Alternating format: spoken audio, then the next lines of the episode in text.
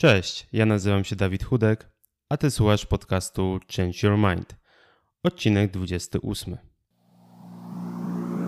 One, two, three, four.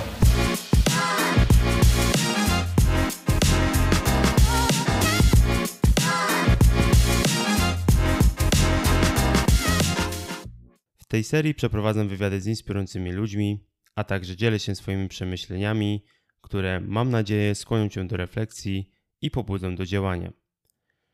Moim dzisiejszym gościem jest Radek Budnicki, który jest stoickim mentorem, podcasterem, mówcą, a także trenerem stoicyzmu i podcastingu.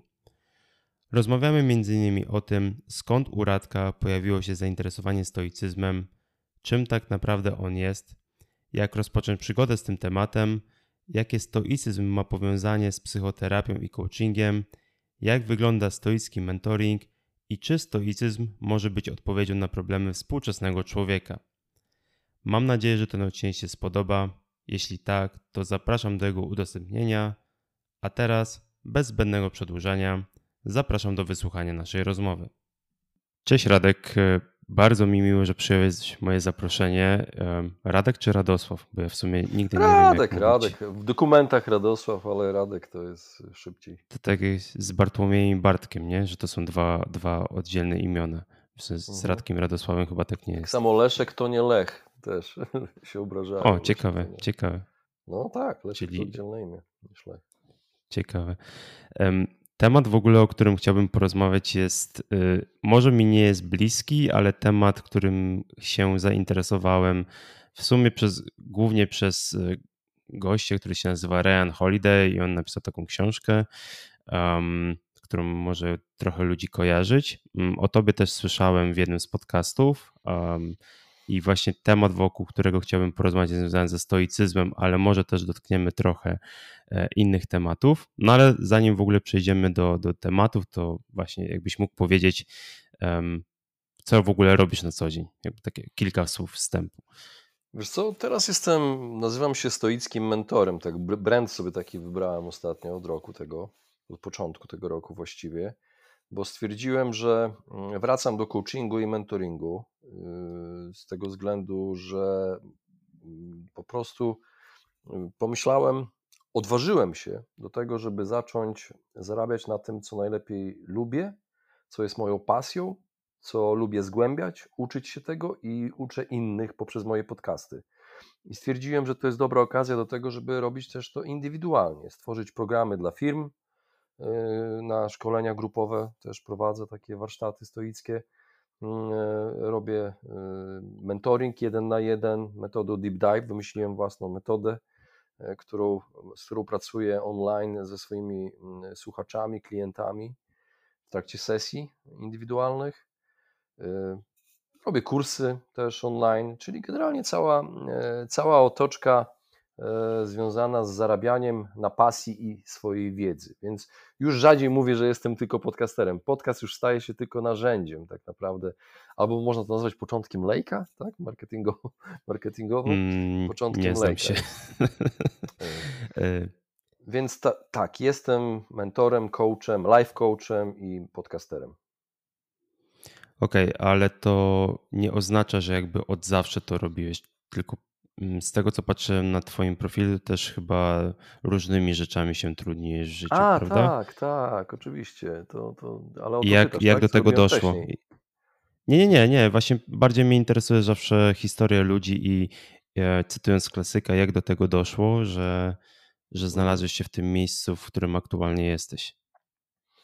Słuchaj, większość mojego życia zawodowego, takiego dorosłego po studiach w Warszawie, bo mieszkałem w Warszawie dwadzieścia pięć lat, pojechałem na studia, mhm. socjologia, na U W, akademik, potem w czasie akademika jakieś prace, to zacząłem w agencji reklamowej, potem już jakiś menadżer, product manager, potem dyrektor zarządzający, byłem prezesem zarządu przez jakiś czas, potem znowu dyrektorem zarządzającym, ale już większych firm, więc prawie...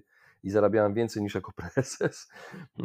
I, i, I wiesz co, aż do dwa tysiące szesnastego roku pracowałem przez piętnaście lat dorosłego życia i ostatnie siedem lat to było stanowiska kierownicze.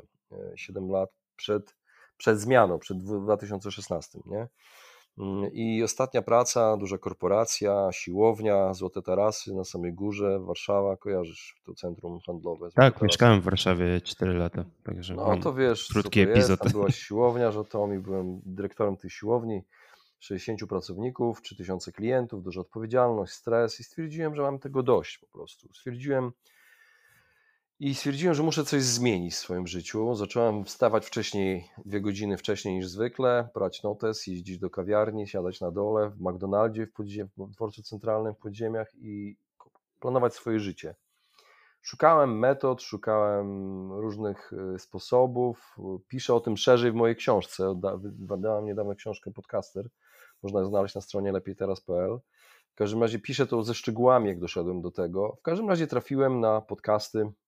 No i reszta to już jest historią, już nie chcę wchodzić w te szczegóły, wiele razy to mówiłem, yy, trafiłem na podcasty i pomyślałem, że podcast to jest fajna metoda na to, żeby się dowiedzieć, jak znaleźć swoją pasję, na której mógłbym zarabiać.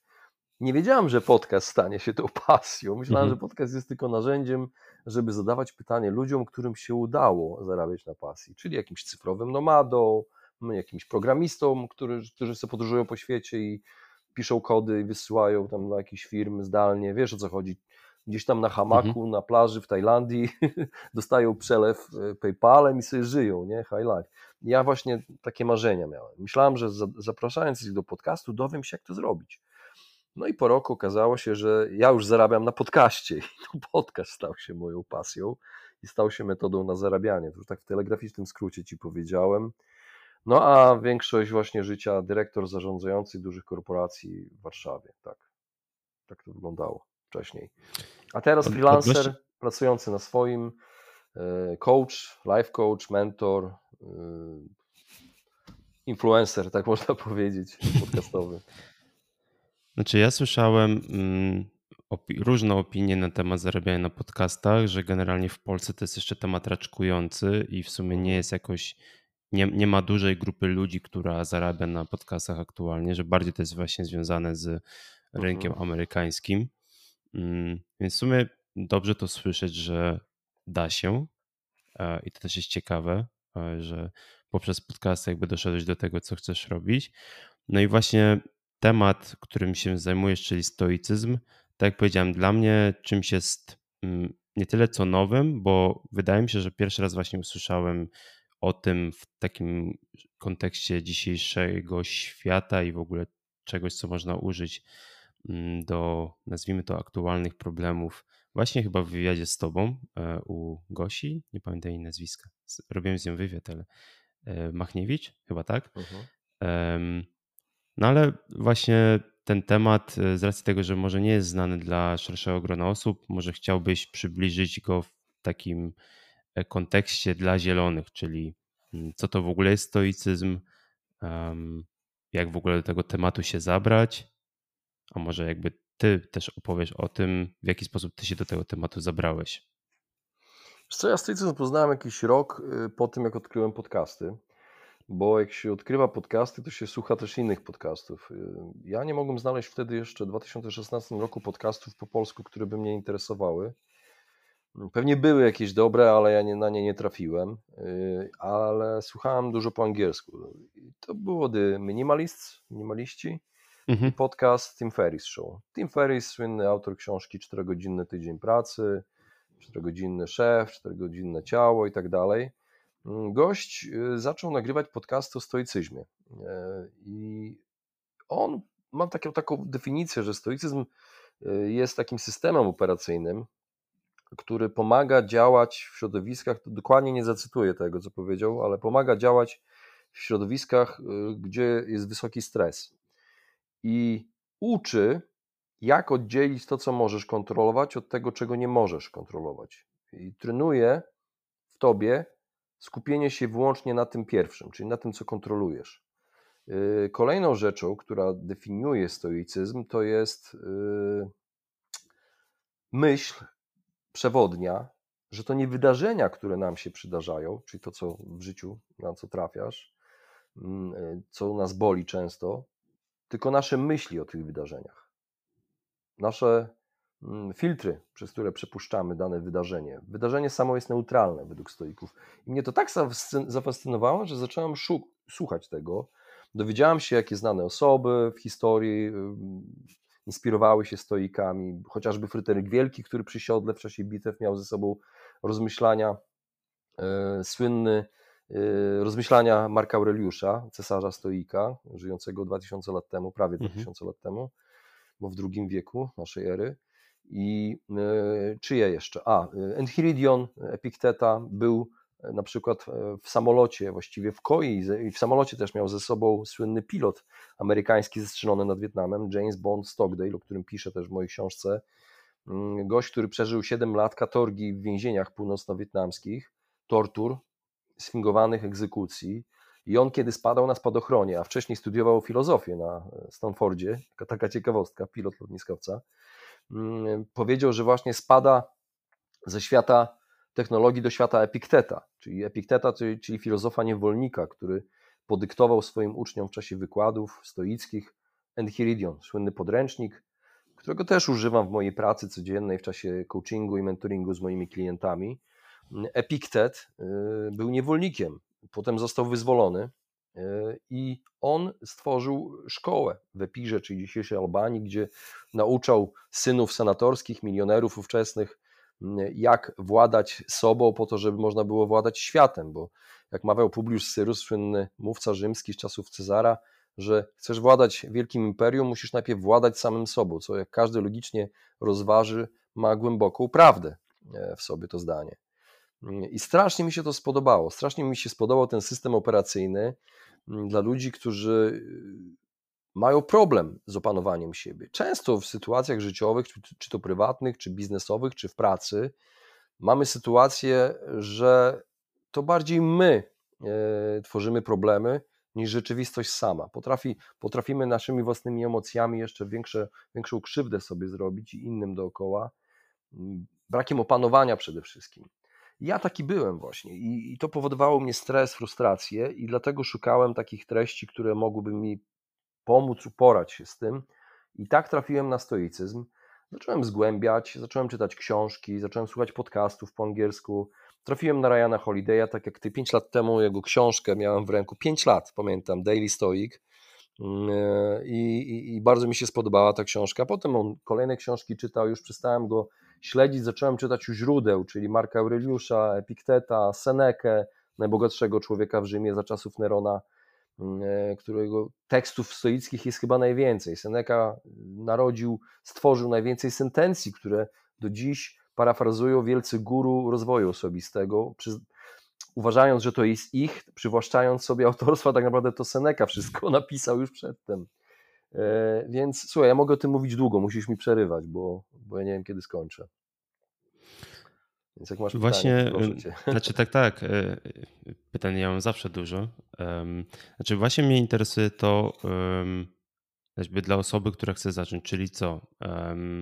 Głównie polega to na tym, oczywiście może spłaszczam temat i pewnie to robię. Trochę tak. Tego, że tak, jak mówię. Trochę tak, myślę że, myślę, że spłaszczam temat i z racji tego, że tak jak mówię, wiedzy na ten temat nie mam prawie żadnej, ale jakby dla kogoś, kto chciałby zacząć, to jakby pytanie, czy właśnie zacząć od źródeł, czyli na przykład Seneki, Marka Aureliusza i poczytać, co oni robili, o czym oni pisali, czy właśnie bardziej już um, celować w takie współczesne opracowania albo do, uderzyć wiem, do wiem, kogoś, ja kto im to wytłumaczy, nie?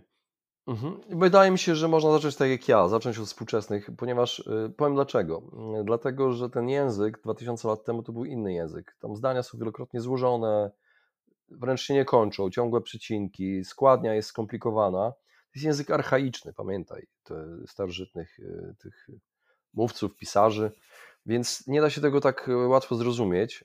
Fajnie przeczytać właśnie opracowania współczesnych propagatorów, jak tam nazywam, stoicyzmu, chociażby Piotr Stankiewicz, mój przyjaciel, który napisał wiele książek na temat stoicyzmu, Sztuka życia według stoików chociażby.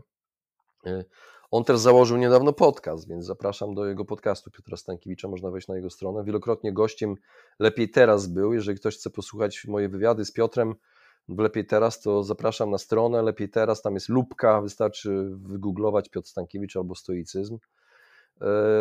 Polecam.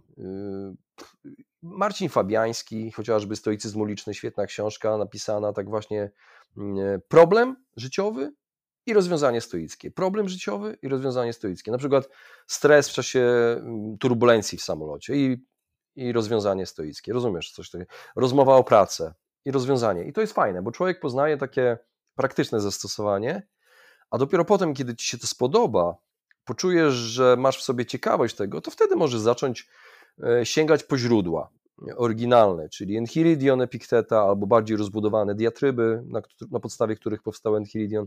Enchiridion to jest piętnastostronicowa A cztery broszurka, dostępna za darmo praktycznie, można ją wygooglować w internecie i tam jest pięćdziesiąt kilka punktów tego, jak żyć. Proste przykłady, jak zachować się przy stole, w łaźni i tak dalej, i tak dalej, w życiu, w różnych sytuacjach. Taki poradnik rozwoju osobistego, ja bym to powiedział nawet. Bardziej rozbudowane są diatryby. One zostały spisane przez Flaviusa Ariana, ucznia Epikteta, w czasie tych wykładów. Zachowały się cztery księgi, było osiem oryginalnie, Seneki pisma, no i jeszcze wszystkim rozmyślania do siebie samego pisane przez cesarza Marka Aureliusza, które miały nie ujrzeć światła dziennego, ale przez to, że cesarz zmarł, ktoś nie wykonał testamentu, jakiś niewolnik nie spalił tych zapisków, na szczęście dla potomności, i zachowały się. Wiesz, rozmyślania czyta Bill Clinton w Air Force One, kiedy latał między spotkaniami po świecie.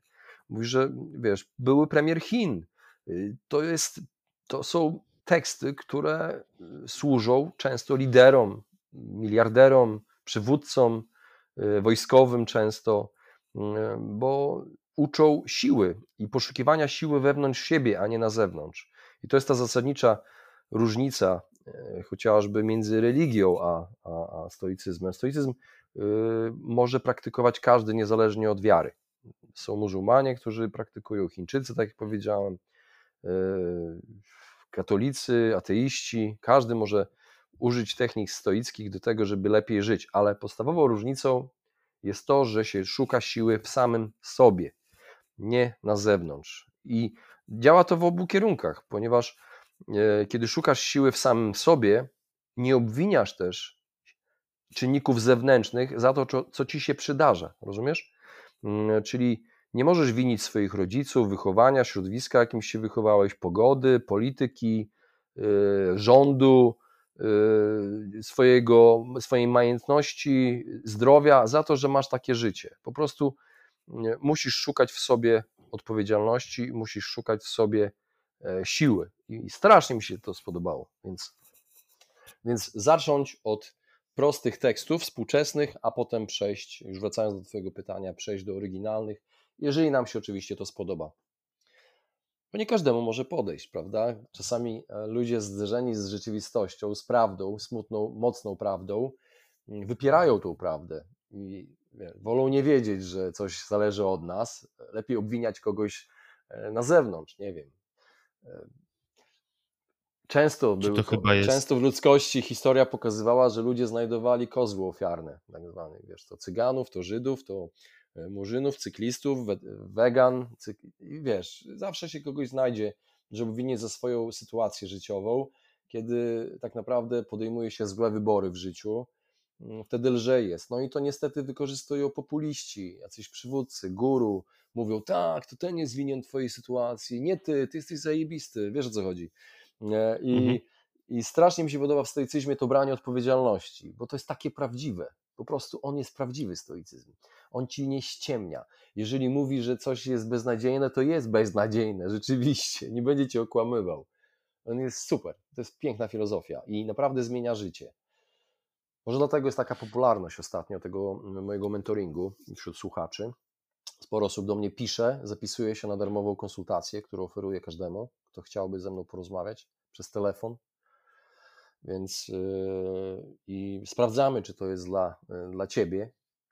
Yy, rozmawiamy na temat celów, na temat tego, co chciałbyś poprawić w swoim życiu, co ci się nie podoba w twoim życiu i zastanawiamy się, jakie techniki mogłyby ci pomóc, jakie techniki stoickie używali właśnie ci starożytni ale też współcześni stoicy do tego, żeby poprawić swoją sytuację, swoje samopoczucie, podejście do życia, do pracy, do ludzi. Wiesz, wiele dziedzin życia naprawia stoicyzm, wiele dziedzin życia, prawie wszystkie chyba, można powiedzieć. Tutaj, tutaj może bym ci przerwał, bo nasunęło mi się takie pytanie właśnie związane z właśnie tą współpracą, którą, którą prowadzisz na co dzień i jakby tą pomocą, którą oferujesz ludziom, bo zastanawiam się, jak właśnie ten stoicyzm można umieścić w kontekście na przykład, nie wiem, psychoterapii albo coachingu.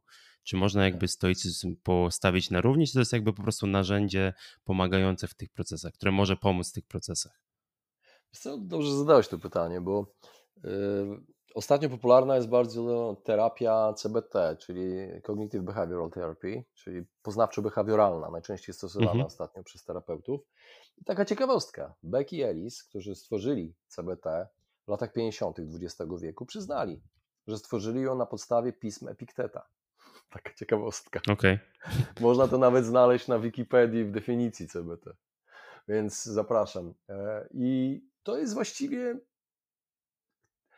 dwa tysiące lat temu, dwa i pół tysiąca lat temu w Grecji, gdzie powstał stoicyzm, bo on nie powstał w Rzymie, tylko został rozpowszechniony w Rzymie, ale powstał w Grecji czterysta lat przed naszą erą przez fenickiego kupca, którego okręt się rozbił w wybrzeży Aten. Człowiek stracił wszystko, poszedł do Aten i trafił na księgarnię ze zwojami ksiąg i trafił na pismo Memorabilia Sokratesa, autorstwa Ksenofonta, i przeczytał o Sokratesie, słynnym filozofie, który żył tam pięćset lat przed naszą erą, i zadano, zadał pytanie, gdzie jest ten mędrzec.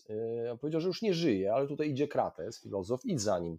I on poszedł za Kratesem. Krates był cynikiem i on uczył właśnie życia według cnót, podstawowych cnót, czyli takich jak odwaga, sprawiedliwość, mądrość i samokontrola, opanowanie, prawda? No ale jedna rzecz się nie spodobała Zenonowi z Kition, czyli temu fenickiemu kupcowi, że oni żyli w takiej ascezie, wiesz, on uważał, że to za hipokryzję, bo oni często, wiesz, żebrali, a uważali, że trzeba się wyzbyć wszelkich dóbr. I on uważał, że to trochę takie zakłamanie było. I postanowił stworzyć własną szkołę i spotykali się, swoich uczniów zbierał na taki, przy takim portyku, który się nazywał Stoa Poikile w Atenach. I stoa, czyli taki portyk, od tego powstała nazwa stoicyzm. Czyli on nie nazwał filozofii od swojego imienia zenonizm, tylko stoicyzm od miejsca. Tak jak Epikurejczycy od Epikura nazwali swoją filozofię, prawda? No więc ta filozofia powstała niejako jako taki element terapii dla ludzi. To był, wtedy to był, filozofia stoicka była traktowana jako element rozwoju osobistego, wiesz? To nie było jako filozofia, filozofia, tylko jako właśnie element takiej, takiej terapii. I, i, I wydaje mi się, że dlatego twórcy C B T skorzystali z lekcji, z lekcji, jak się czyta, ja czytałem opis ćwiczeń niektórych używanych przez terapeutów C B T, to praktycznie kropka w kropkę to jest dosłownie to, co Epiktet mówi, radził robić, wiesz. Ja stosuję ćwiczenia stoickie w czasie pracy z moimi klientami. Tych ćwiczeń jest sporo, no kilkadziesiąt już, kilku, kilkadziesiąt już zebrałem różnych ćwiczeń, które zadaję, z których sprawdzam yy, moich klientów w czasie pracy. Nie jest to terapia, ale stosowanie po prostu stoicyzmu, tak to można powiedzieć. Więc tak to się ma do terapii, jeżeli zadałeś to pytanie, myślę, że odpowiedziałem. To teraz odnośnie coachingu, bo w sumie jakby ja pytam jakby o te dwie rzeczy, bo zawsze jakby ja podkreślam to rozróżnienie, że jakby psychoterapia skupia się na, na twojej przeszłości, która w, jak, mhm. która w jakiś sposób wpływa na, na ciebie i próbujesz tą przeszłość um, rozwikłać, a jakby coaching to jest jednak dla mnie takie podejście, które się skupia na na tym, co chcemy robić, na tej teraźniejszości i zadawaniu sobie pytań, dzięki którym znajdziemy jakieś rozwiązanie. No to właśnie teraz w kontekście coachingu, um, jeśli mógłbyś właśnie powiedzieć, czy to też można traktować, że... Ja stosuję coaching, jest... ja jestem... Tak, tak. pięć lat temu skończyłem kurs certyfikowany coacha, stosuję coaching, techniki coachingowe stosuję, ale ja wtedy zaznaczam wyraźnie w czasie sesji, mówię mojemu... podopiecznemu, czy tam słuchaczowi, mówię, że, bo najczęściej to są słuchacze, moi klienci, yy, mówię, że słuchaj, teraz będę używał coachingu, nie, sto, nie mentoringu, bo coaching to jest zadawanie pytań tylko i wyłącznie, tutaj nie ma doradzania. Yy, ten, kto jest coachem i doradza, ocenia, mówi, że a, źle zrobiłeś, tu zrobiłeś, To już nie jest coaching, to jest ściema totalna. Mhm. Za to przy, między innymi coaching dostaje takie cięgi w internecie. Tam powstały jakieś fanpage'e typu zdelegalizować coaching. Da, zdelegalizować coaching. Ja znam, znam założyciela, wystąpił w moim podcaście zresztą. Okay. Założyciel tego fanpage'a. I słuchaj, ale to dlatego, że po prostu w Polsce słowo coach jest inaczej używane niż w Stanach. Wiesz, w Stanach jest coach od marketingu, coach od marketingu online, coach od diety, wiesz o co chodzi. A u mhm. nas coaching, prawdziwy coaching, to jest ten coaching, takie rzemiosło coachingowe, gdzie jest coaching, life coaching to się nazywa, gdzie się zadaje pytania. Tylko i wyłącznie po to, żeby naprowadzić daną osobę na rozwiązania. I tak też pracuję na przyszłości. Głównie teraźniejszość i przyszłość, bo, yy, ale ja rozdzielam to w trakcie moich sesji. Mówię, że teraz jest coaching i najczęściej współpracę zaczynam od sesji coachingowej, bo ja muszę poznać środowisko danej osoby, zasoby, oczekiwania, prawdziwe cele, dowiedzieć się, jakie ma filtry w głowie, co przekonania i tak dalej. On musi się też, też sam dowiedzieć, czego tak naprawdę w życiu chce, a ja nie mogę mu powiedzieć, słuchaj, kiedy on nie dba o zdrowie, że ma, wiesz, nagle zostać sztangistą, wiesz, bo ja go nie znam, wiesz, o co chodzi, tak upraszczam teraz, bo po prostu pokazuje absurd dawania rad ludziom, których się nie zna. I to jest błąd, który popełniają ci pseudo-coache, którzy doradzają, jak ma ktoś żyć. Ty nie wiesz, jak w sumie ktoś ma żyć, bo go nie znasz. Znaczy ja bym powiedział, że po prostu mają przygotowany zestaw uniwersalnych rad i po prostu, wiesz, tak, zamiast tak, dopasowywać, to po prostu serwują no to, to co myślą, coaching, że zadziała dla każdego. Ludzie psują rynek i to jest generalnie, i tworzą hejt na coachy. No ale ja też daję tak zwany mentoring stoicki, dlatego nie nazwałem go coachingiem stoickim, jak zauważyłeś na mojej stronie, to mhm. jest stoicki mentoring, dlatego że mentor to jest osoba, która coś przeszła, i sama ma jakieś doświadczenia i ona decyduje Dzieli się dzielić się. tymi doświadczeniami swoją drogą. A ty, wiedząc, że to jest mentoring, godzisz się na to, że teraz Radek będzie przekazywał ci dyrektywnie to, co zrobił. A ty zdecydujesz na podstawie coachingu, który przeszedłeś wcześniej z Radkiem, czy to do ciebie będzie pasowało. Rozumiesz? Zastosujesz te metody. Więc jest coaching i jest mentoring. I jest terapia, a terapia to już, tak jak powiedziałeś sam, to są emocje, to jest przeszłość i tak dalej, grzebanie. Ja się tym nie zajmuję w czasie mojej pracy. Nie mam, nie mam uprawnień. Piszą do mnie ludzie, którzy mają jakieś, wiesz, zapytania, oczywiście chcą mieć, albo mówią mi w trakcie sesji, w czasie darmowej konsultacji, mówią mi, że mają jakieś terapie, że mają jakieś problemy, niektórzy tam schizofrenia, takie. Ja w ogóle wtedy odmawiam współpracy. Ja z takimi ludźmi się nie... Nie, bo ja po prostu brakuje mi profesjonalnej wiedzy i ja nie będę się rzucał na coś. Poza tym nie mam prawa brać odpowiedzialności, wiesz, za coś takiego, za takie przypadki. To, nie, to byłoby nie, nieetyczne, nawet nielegalne, bym powiedział. Mhm. Znaczy myślę, że jakby to w kontekście tego, że zgłaszają się do ciebie ludzie, którzy mają problemy, na które jakby ty nie potrafisz im pomóc, to też jest problem, wydaje mi się, właśnie tego, że ludzie nie są świadomi, w jaki sposób mogą sobie pomóc. Bo jak ktoś jest świadomy, no to wie, że na przykład w tym przypadku może mu pomóc mentoring, a w tym na przykład coaching, no ale jeśli są jakieś właśnie rzeczy związane z przeszłością, no to jednak już trzeba iść do, po pomoc do, do psychoterapeuty. Mhm. Ja mam jeszcze pytanie właśnie związane z mm, może nie tyle co z samym już mentoringiem, i, a ta, taką kwestią związaną z dzisiejszym światem, bo w sumie to sobie postawiłem jako cel naszej rozmowy, bo czytając właśnie trochę o stoicyzmie, słysząc teraz te wszystkie nazwiska i w ogóle jestem pełen podziwu, że, że pamiętasz te wszystkie nazwiska, imiona i, i tak dalej. Ja, ja taką tezę postawiłem, albo w sumie właśnie pytanie, czy, czy można powiedzieć, że stoicyzm jest um, receptą albo lekarstwem na problemy dzisiejszego człowieka? I czy jakby chciałbyś się podzielić swoimi spostrzeżeniami na ten temat? Nie, no to byłoby, wiesz, jakieś takie... Ja nie, wiesz co, stoicyzm nauczył mnie nie wypowiadać takich prawd ogólnych, wiesz, i, i mówienia czegoś absolutnego. Yy, nauczył mnie tego. Ja mogę ci powiedzieć, że był receptą na moje problemy. O, i wtedy nie skłamię. Gdybym powiedział na wszystkich problemy, to, to bym skłamał. No bo stoicyzm istnieje kilka tysięcy lat. Czy widzisz, żeby świat był wyleczony z problemów? No to jest to nawet stoicy mówią, że to jest generalnie porywanie się z motyką na słońce, próba zmieniania świata. Zmienia, świat zmieniasz poprzez zmienianie siebie samego, zmienianie swoje nastawienia. To, ale to, to jest dość uniwersalne. Gandhi też mówił: be the change you wanna, you wanna see in the world, tak? Bądź zmianą, którą chcesz, chcesz widzieć na świecie.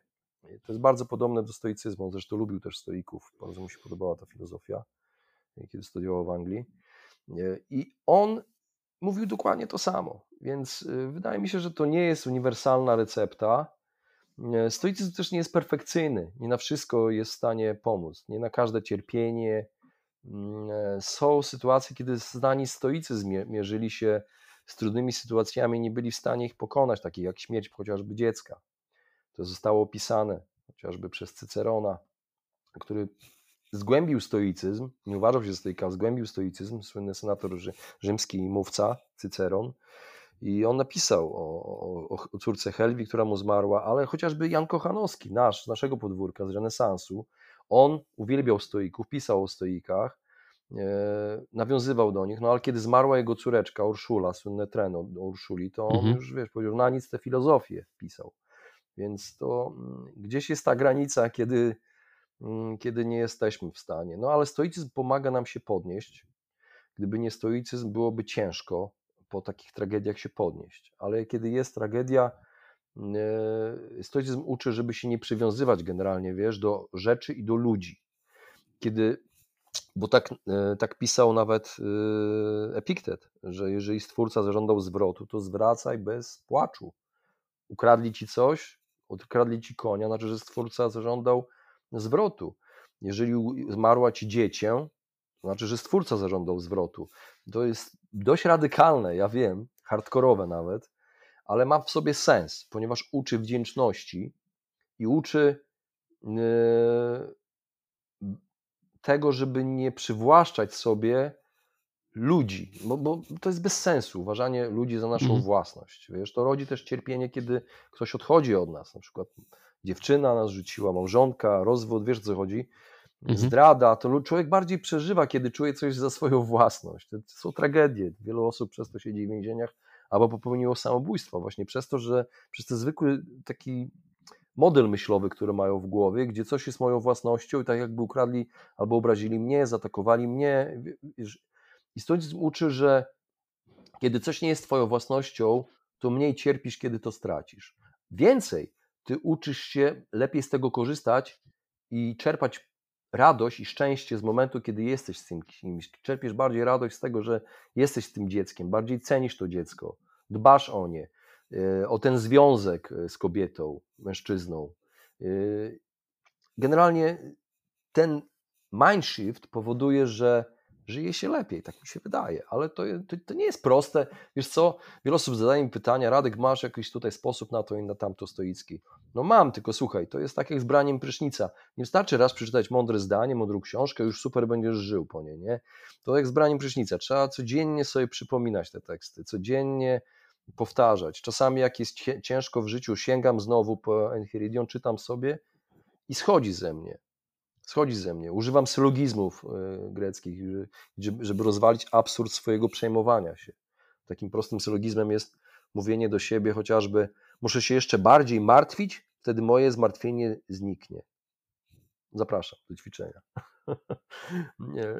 Chodzi o logiczne takie pokazanie, można powiedzieć nawet obśmianie absur- absurdu yy, martwienia się. Rozumiesz? To, to mi nasuwa takie, um, takie przemyślenie właśnie związane z tym, co kiedyś też usłyszałem od kogoś w moim podcaście, że ludzie trochę chcą takich szybkich rozwiązań. A, wiedzą, że ty się zna- tak, wiedzą, że ty się znasz na tym temacie, że tobie to pomogło i widzą, jakby widzą tą zmianę w tobie, a zapewne tak było, że ludzie widzieli zmianę w tobie, um, wi- zobaczyli, że tobie się lepiej układa.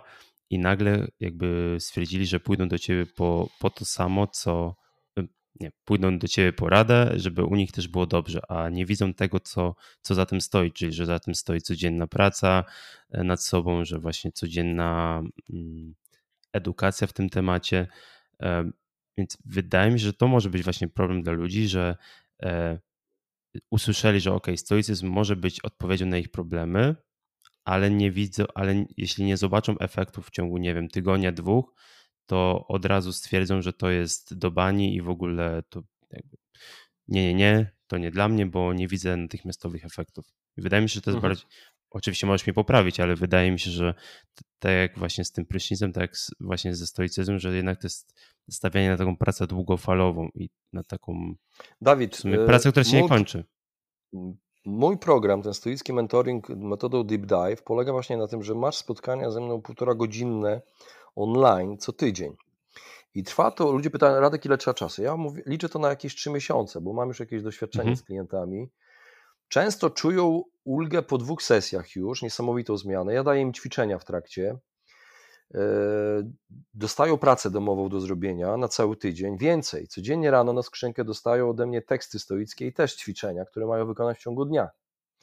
Ja potem na koniec tygodnia, na, drugiej, na kolejnej sesji rozliczam ich z tego, co zrobili w tygodniu, czyli mają B A T, mają accountability partnera, mierzymy wszystko, czyli wszystko jest mierzone, są benchmarki do mierzenia tego wszystkiego i ja im daję ćwiczenia dotyczące radzenia sobie z emocjami, gniewem, zmartwieniami, pracy często, jak rozwinąć wytrwałość, cierpliwość, daję im jakieś metafory, daję im jakieś modele myślowe, nazywam te modele, na przykład metafora drzwi albo metafora beli na wzgórzu, wiesz, mhm. nie powiem Ci teraz, do czego to służy, ale generalnie to są takie metafory, które mają za zadanie stworzyć tak zwany przybornik stoicki. Ten przybornik mhm. to jest taka taki notatnik, który oni tworzą w czasie sesji, do którego sięgają w momencie, kiedy jakaś sytuacja życiowa się wydarzy. Coś na drodze, coś z finansami, coś ze zdrowiem, a biorę to, a biorę ten tekst, a używam tego, a to gniew, trudni ludzie w pracy, kolega, pra- e- klienci są irytujący, wiesz. I są różnego rodzaju ćwiczenia stoickie, modele myślowe, modele postępowania, nawet zdania, które warto mówić, które ja im daję, konkretne, słuchaj. Właśnie co mi się strasznie podoba w stoicyzmie, bo nie jest to filozofia taka teoretyczna, jest bardzo praktyczna. Praktyka, praktyka, praktyka. Mnie w ogóle te teorie nie interesują. Szkoda mi czasu na nie.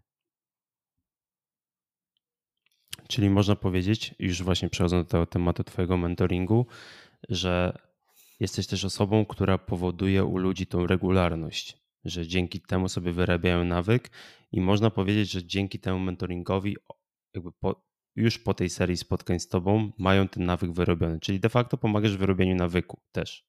Ja bym też tak no to jest deep dive, głębokie zanurzenie. Oni żyją tym stoicyzmem na co dzień. Mają no właśnie, zaplanowany więc... każdy dzień od rana do wieczora ode mnie. Dostają dosłownie, co mają robić w ciągu dnia, aż do wieczora. Serio.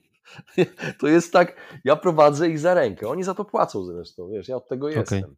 Yy, oni się godzą na to yy, i muszą to wykonać, a jak ktoś za coś płaci, to to zrobi po to, żeby się mu nie zmarnowało, znasz to, to podejście. Mhm.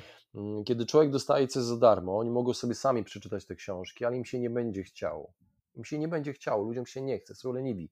Lubią dostać coś, być poprowadzeni za rękę, ale ja taki jestem. Kiedy ja miałem zrobić, słuchaj, newsletter na stronie swojej, to ja nie wiedziałam, od której strony, a gdybym chciał, to bym usiadł, wiesz, na tych YouTubach, tutorialach, znalazłbym, gdzie tu MailerLite, czy MailChimp, wiesz, o co chodzi, jak podłączyć, gdzie, gdzie embedować na moją stronę w WordPressie. Nie chce mi się tego, jestem zaleniwy, nie lubię tego też, wiesz. I ja zapłaciłem komuś, żeby zrobił to za mnie. Na tym polega właśnie moja praca. Ludzie mi płacą za to, że ja za nich przygotuję im zestaw rzeczy na ich, na ich problemy, dam im przybornik, powiem, kiedy mają używać, w którym momencie, rozliczę ich z tego, powiem, że jesteś taki i taki, masz jeszcze to do naprawienia, w tym momencie masz to zrobić, ok, to nie zadziałało, no to to użyjemy, a kiedy masz to spotkanie o pracę tego dnia, a dobra, no to to zrobimy. To jest tak, ta, tak wygląda ta praca ze mną. Konkret. Ale można powiedzieć, że jakby ta twoja praca też jest bardzo dopasowana pod konkretną osobę. To nie jest tak, o czym wcześniej mówiliśmy, że masz przygotowane po prostu zestaw gotowych rozwiązań, rozwiązań nie wróć, nie rozwiązań, tylko na przykład tekstów czy narzędzi, które powiedzmy są, można powiedzieć, że są uniwersalne, ale jednak dopasowujesz to wszystko pod konkretną osobę. I myślę, że przez tak. to może to być w jakiś sposób unikalne na rynku, jeśli tak to można nazwać. Dlatego zaczynam zawsze od coachingu, wiesz? Dlatego zaczynam pracę od coachingu. Pierwsza sesja jest coachingowa, druga też. Chyba że szybciej dowiem się i on się dowie, czego chce, czy ona. Mhm. I wtedy jedziemy po prostu już z koksem, jak to mówią, nie? Ale teksty, teksty dostaję już od pierwszej sesji, codziennie na skrzynkę, poza weekendami już mamy work-life balance, weekend zostawmy sobie na praktykowanie już tego, co się nauczyliśmy, ale codziennie przez pięć dni każdy dostaje rano na skrzynkę zestaw ćwiczeń i tekstów do przeczytania. Jest, i staram się, żeby to było tak z sensem. Jeżeli widzę, że ktoś ma, nie ma problemu z pewnością siebie, nie ma problemu z hejtem, no to mu takich tekstów nie podsyłam, jak dawać sobie radę z hejtem. Wiesz, o co chodzi. Więc po prostu masz rację, dopasowuję to do klienta. No ale jednak jeszcze bym zapytał właśnie w kontekście takich szybkich rozwiązań, bo może to będzie coś, co, co, co będzie przydatne dla osób, które nie chcą jakby iść głęboko w tym temacie, głęboko w ten temat. Właśnie co byś polecił dla właśnie osób, które nie wiem, chciałyby liznąć tego stoicyzmu, a jednocześnie mieć z tego jakiś benefit. Czy można powiedzieć o jakimś tekście, o jakimś mhm. ćwiczeniu, narzędziu, które byś polecił? Wiesz co, ja mogę zdradzić jedno proste pytanie, które praktycznie zamyka cały stoicyzm, które każdy może je zadawać sobie codziennie. Jest to pytanie, które praktycznie rozwiązuje wszelkie problemy, jeżeli umiejętnie się go używa i, umie... i dobrze się je rozumie. Uwaga, będę mówił to pytanie. Czy to jest potrzebne? To jest to pytanie.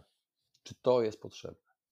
Przed każdą rzeczą, którą zrobisz, zadaj sobie pytanie, czy to jest potrzebne. Czy ta pizza wieczorem jest potrzebna?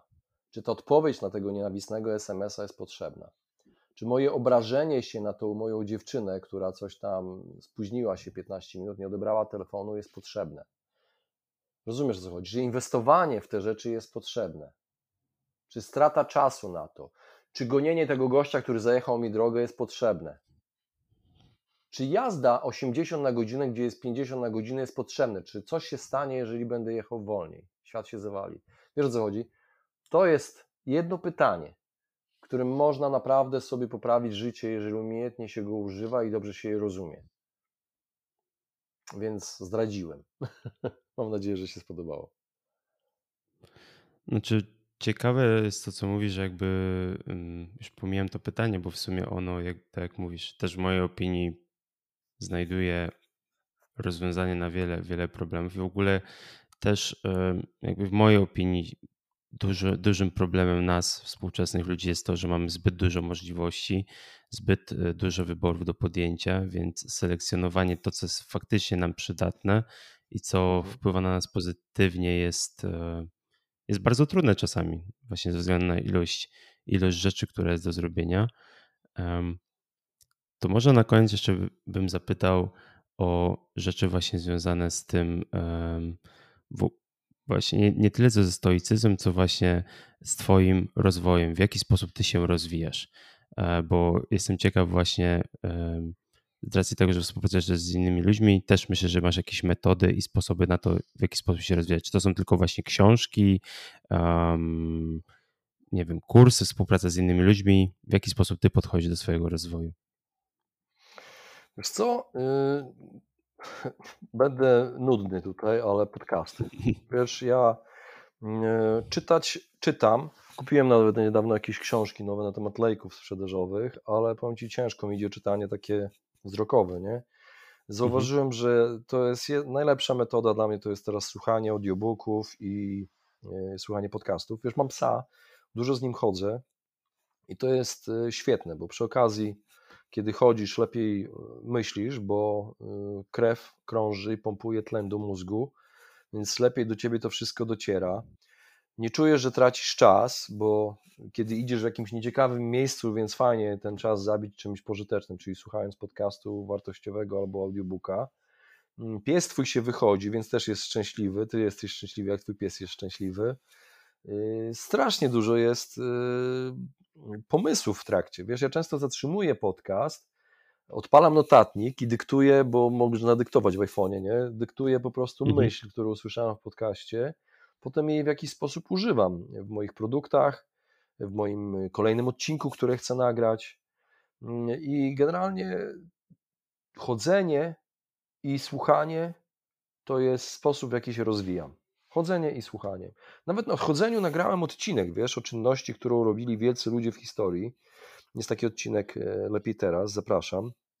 I, i, i tam jest właśnie o filozofach, o słynnych muzykach, o Beethovenie, o, o Kancie, o Kierkegaardzie i innych, innych znanych osobach w historii, które właśnie lepiej tworzyły i tworzyły, stworzyły wspaniałe dzieła, arcydzieła, dzięki temu, że spacerowały dużo. Wiesz? Mhm. Więc coś w tym jest, jest jakieś takie połączenie rozwoju ze zwykłym chodzeniem. Także tak się rozwijam. Chodząc i słuchając. I zapisując przede wszystkim. Pamiętaj, że rozwój najszybciej działa, kiedy kogoś czegoś uczysz, nie kiedy sam się uczysz. Bo kiedy kogoś czegoś uczysz, to musisz się lepiej tego nauczyć. Rozumiesz? I poznajesz drugą perspektywę. I nie ma lepszej metody nauczenia się, jak uczenie kogoś. Nie znam lepszej metody na rozwój. To ciekawe podejście. A taką metodą jest chociażby twój podcast. Jak ty zaczniesz nagrywać odcinki albo nagrywasz, nie wiem, czy nagrywasz solowe, to ty kogoś no będziesz nie. uczył. No to jak zaczniesz, to będziesz uczył. I ty lepiej poznasz ten temat, bo ty, żeby przekazać coś, będziesz musiał zgłębić ten temat, bo nie możesz się zbłaźnić, prawda? Więc nawet nie będąc ekspertem, będąc entuzjastą jakiegoś tematu, to zgłębisz go na tyle, żeby zrozumiałym językiem dla ciebie i dla innych przekazać go. I to spowoduje, że lepiej poznasz ten temat, robiąc research, szukając, czytając na ten temat. Zobacz, jaka fajna metoda. Także to jest ciekawe rzeczy. Podejście. Słuchanie, chodzenie i uczenie innych. Najlepsze metody rozwoju. To jest ciekawe i myślę, że też powinienem sobie wziąć to do serca. Prędzej czy później. To na koniec, to na koniec jest czas na tak zwaną autoreklamę u mnie w podcaście, więc dla wszystkich tych, którzy byliby zainteresowani zarówno twoim podcastem, czy to właśnie współpracą w ramach mentoringu, czy to właśnie książką, którą napisałeś, gdzie można cię znaleźć i gdzie można się z tobą skontaktować. Co, właściwie sposób? Wystarczy wejść na lepiej teraz kropka p l, lepiej teraz kropka p l, tam jest strona, tam jest okładka książki, podcaster, to nie jest książka tylko o podcastingu, to jest książka o rozwoju osobistym, o stoicyzmie, o tym jak mi pomógł, książka o poszukiwaniu pasji, o zarabianiu na swojej pasji, nie tylko na podcastach.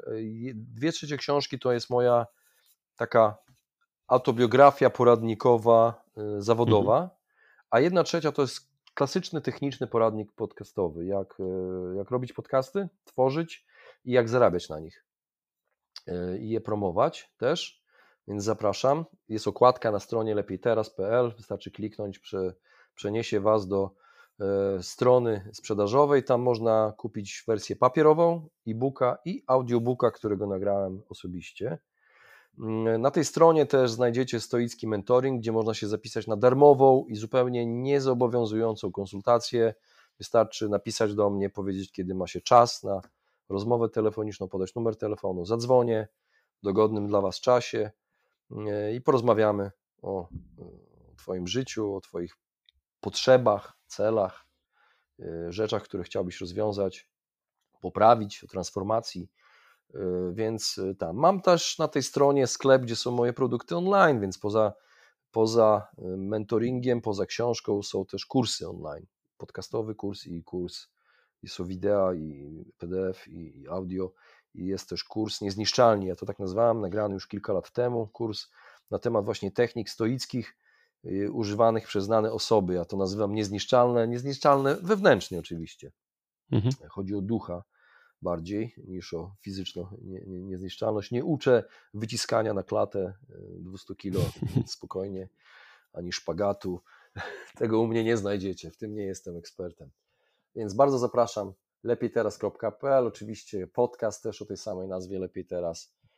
No tak, bardzo dziękuję za zaproszenie, możliwość właśnie podzielenia się tą, tą moją wiedzą i tą moją pasją, którą jest właśnie stoicyzm i podcastem. To ja dziękuję.